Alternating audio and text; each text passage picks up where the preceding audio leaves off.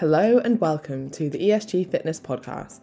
The aim of this podcast is to help you think, learn, and grow, and hopefully smile and laugh on the way too.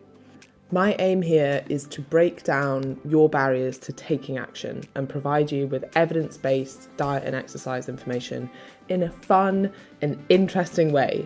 I hope I nail that and I hope you enjoy.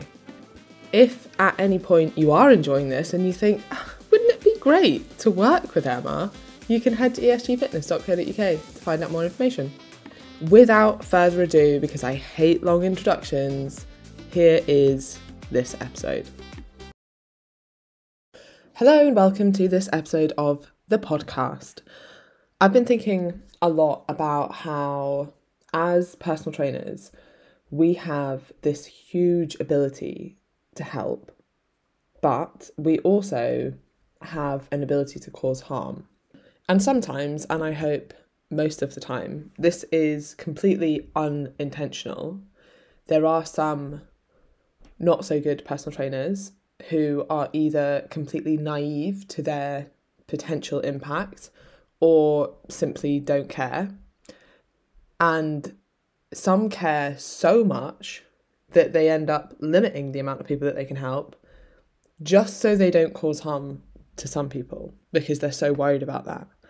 And over the last week, yeah, this last week, I've had the absolute pleasure of listening to Joe O'Brien, who is a psychologist who specializes in our behaviors around food. He delivered a webinar for us for the EIQ graduate program, and that means he did an amazing presentation, but it also means that Amelia and I get the chance to have him on a podcast and kind of delve further into the topics that he covered, essentially. And if you're not on EIQ, then unfortunately you can't listen to that. but if you're not on e- on EIQ and you are a personal trainer, you really should be.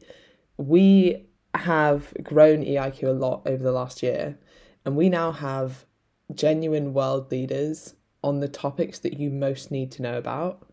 And we have them come on and present and deliver. And then also, we get this opportunity, like I said, to have them on the podcast to talk about the topics and delve into them a little bit more.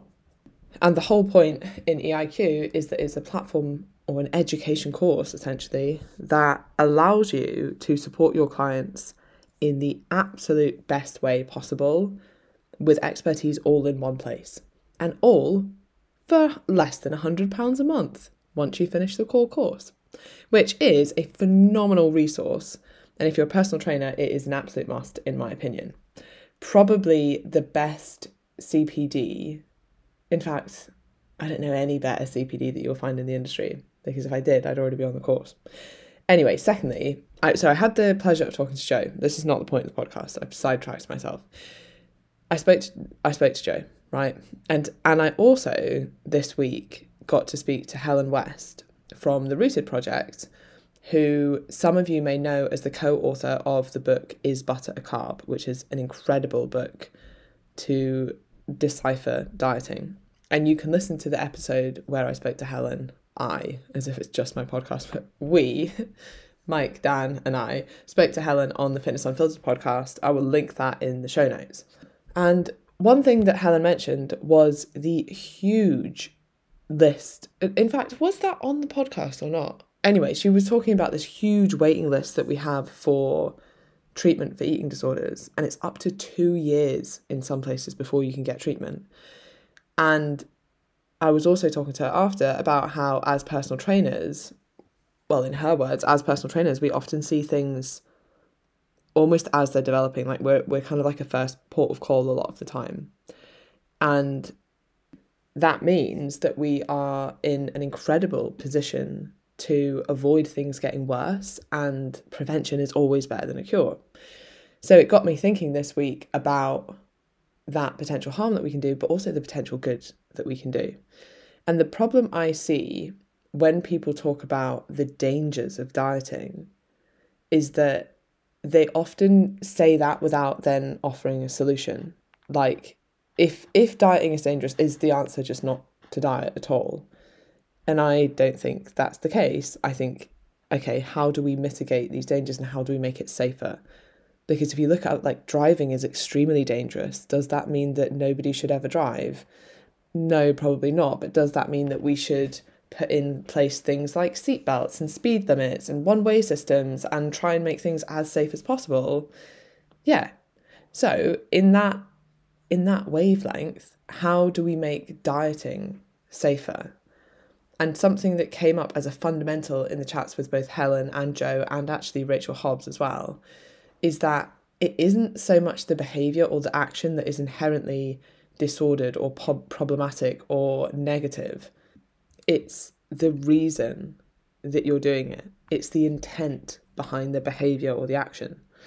So, going to the gym every single morning isn't actually disordered if you're choosing to do it because you want to do it, and if you're flexible enough to be able to miss a workout without freaking out.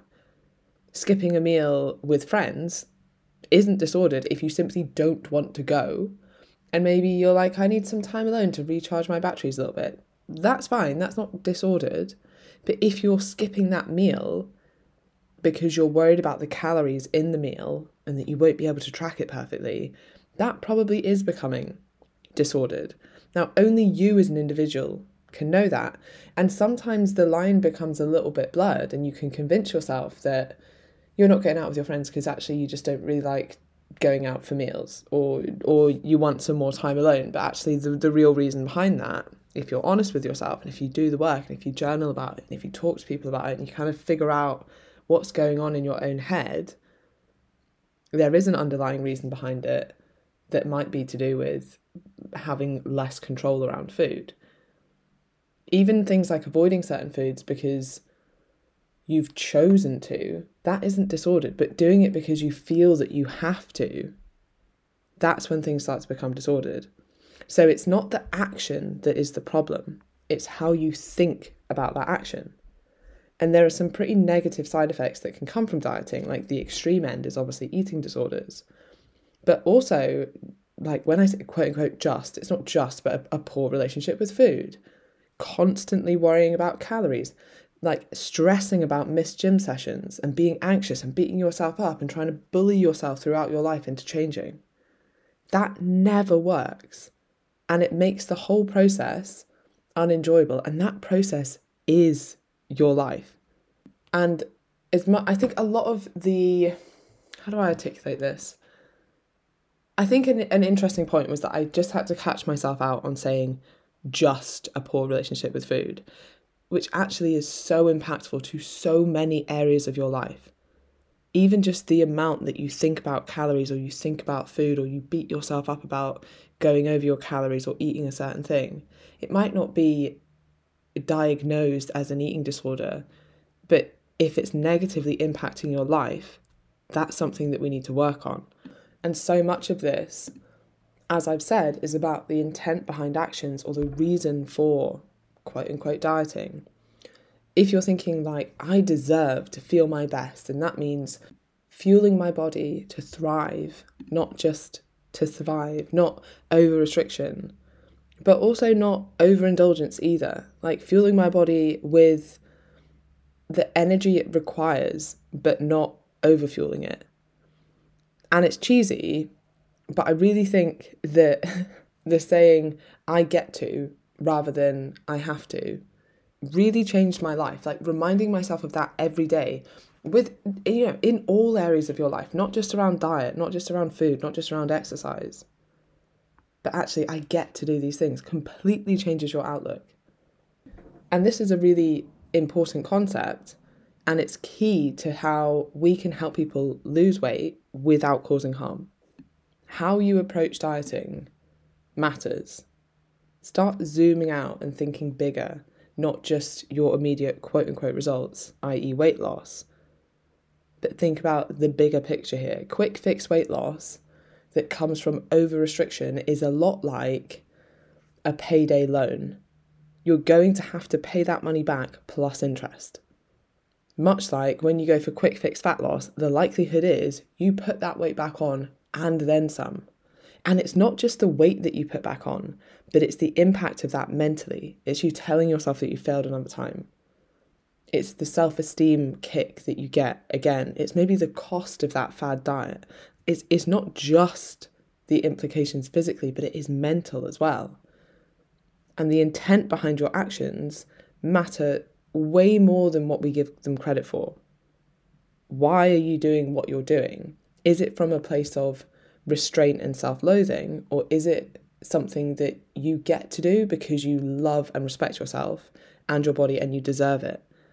And actually, when you look at the choices in dieting, for example, investing in a great coach versus investing in a six week challenge to see how much weight you can lose in six weeks, if you're approaching it with the right mindset, it makes the choice between those two options much easier to make.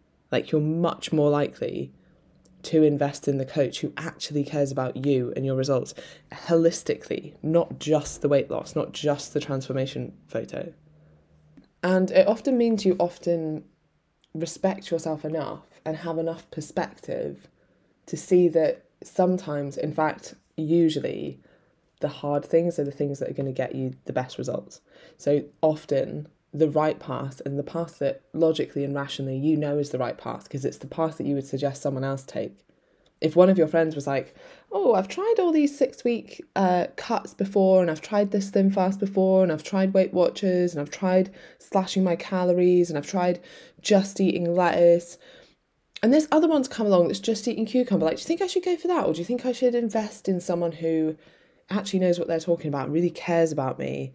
And do you know what? They're, they're being quite honest and they are saying that weight loss might be a bit slower, but I'll only have to do it once. If I do it right, I'll only have to do it once. Like, which, which option do you think I should be taking here?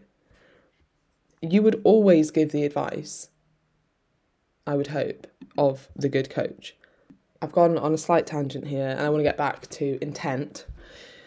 So, I think intent is our key to helping navigate dieting without harm. Many people label certain behaviors as quote unquote disordered, but it, I hope that you understand now like it's not the behavior that is disordered, it's the intent behind it. And it's the thought process, not the action itself, that is problematic. The same action can be really empowering or really controlling, depending on how you're framing that action.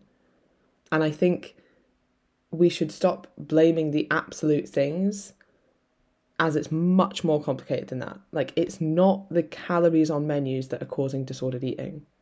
It's not tracking that is causing disordered eating. It's not weighing yourself that is causing disordered eating. It is your relationship to those things. So, a prime example tracking. Tracking doesn't cause disordered eating. Many people track calories and don't exhibit disordered eating tendencies or have any issues with tracking calories. Now, do you need to track calories? No, of course not. People lose weight without tracking calories. People lost weight before we all had iPhones. It is simply a tool. And to be honest, it's a tool I don't recommend long term simply because there is no need to and I think that our limited brain space would be better used elsewhere. But the point is, you want to get a place, get to a place where you are choosing not to track.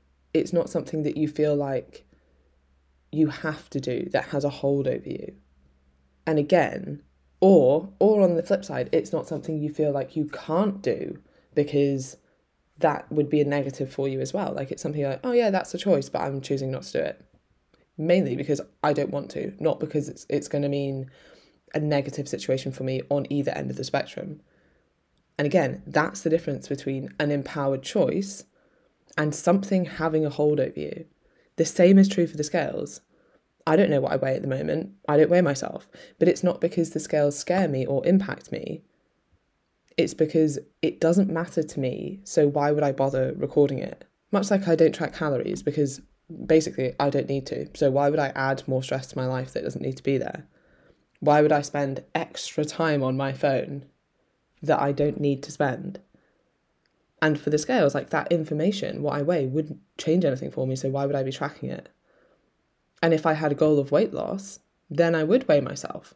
Because again, it, it's a great tool it is one of many markers that is going to give me some indication of whether I'm losing body fat or not. Again, it doesn't tell the full picture, but I would use it as part of many other markers I'd be taking to make sure I was moving in the right direction.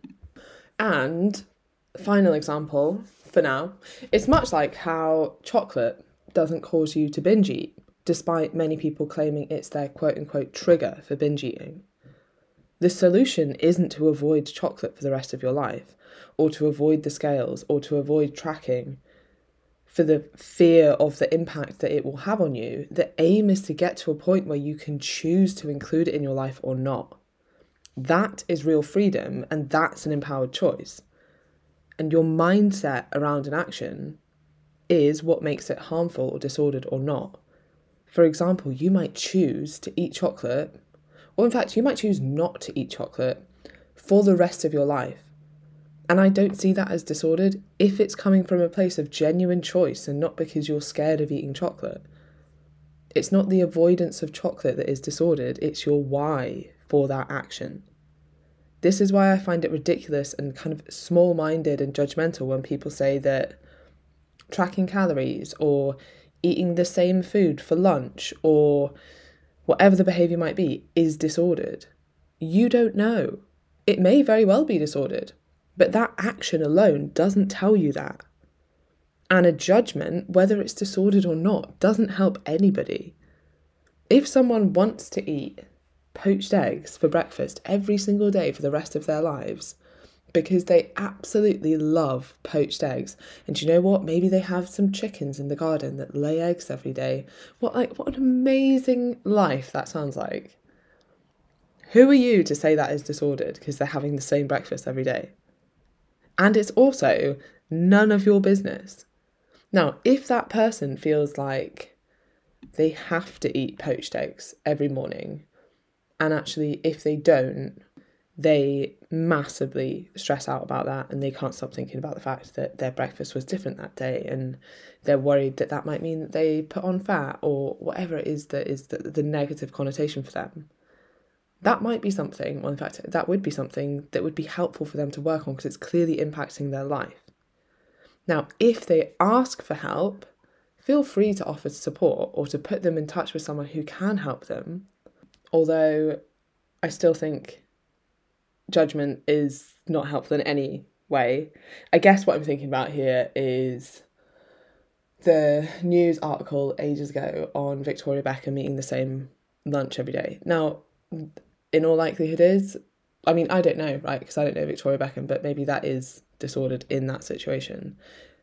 But the point is, even if it is, what's our judgment of someone who we don't know? Like, is that helpful in the slightest? No, probably not. In fact, it was probably massively unhelpful for that individual.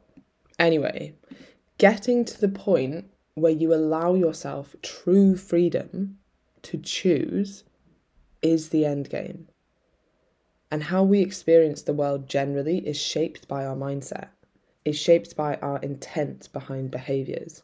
And only you can define if an action or behavior is disordered for you or not. Nobody else can do that. And make sure if it is, or if you're worried that it is, that you communicate that with your coach. Dieting isn't inherently harmful, but your relationship with dieting may very well be. But the point is, it doesn't have to be. And I guess this brings us full circle to what I wanted to talk about and have gone on many tangents is that there are dangers to dieting, but that doesn't mean don't do it that means be aware of them. And that means communicate any issues that you have or any thoughts that you think might be negative. And this is where, again, I feel like probably the most common thing I say, and this is where journaling comes in useful. But you know what? It is. Because sometimes we don't actually realize how negative our mindsets are becoming until it becomes a real problem. Whereas if we're frequently checking in on ourselves and checking up on ourselves and being like, oh, I'm actually thinking like this, or I'm getting really stressed, even though, you know, I normally always go to the gym, but that one time I can't go, it's really playing on me and I'm thinking about it all day. Or when I eat something different for breakfast, I'm, I'm kind of worried all the rest of the day about that. Or if I don't know the exact calories in something, I really, really stress out. Those are kind of things that you want to, is it nip in the bud? Basically, you want to stop sooner as opposed to letting those things manifest, marinate. Ma- I was going to say magnify, that's probably the opposite. Anyway, get worse to the point where they do become really negative in your life and maybe you do end up being on that uh, hopefully not but 2 year waiting list to get treated for an eating disorder and that is the thing that we want to avoid so if you are a coach and you want to make sure that you are minimizing harm and that you are aware of these things then a go and sign up to EIQ Nutrition and b go and listen to the Fitness Unfiltered podcast that we did with Helen West which was excellent and if you have a bit of a tough relationship with dieting yourself, let's work on that. Dieting should be making your life better, not worse. And there is a link in the show notes if you are interested in signing up for coaching. Have the best day. Goodbye. Thank you, as ever, for your time and attention. If you want to talk to me about coaching or if you want to find out more about how to work with me, head over to esgfitness.co.uk. There is also lots of free information on the website and some worksheets which I hope you will find useful. If you've enjoyed this episode, I would love to hear from you. Please tag me in your stories at ESG Fitness or shoot me a message. And if you think you know anyone who would enjoy this episode, why not share it with them? Thanks, guys.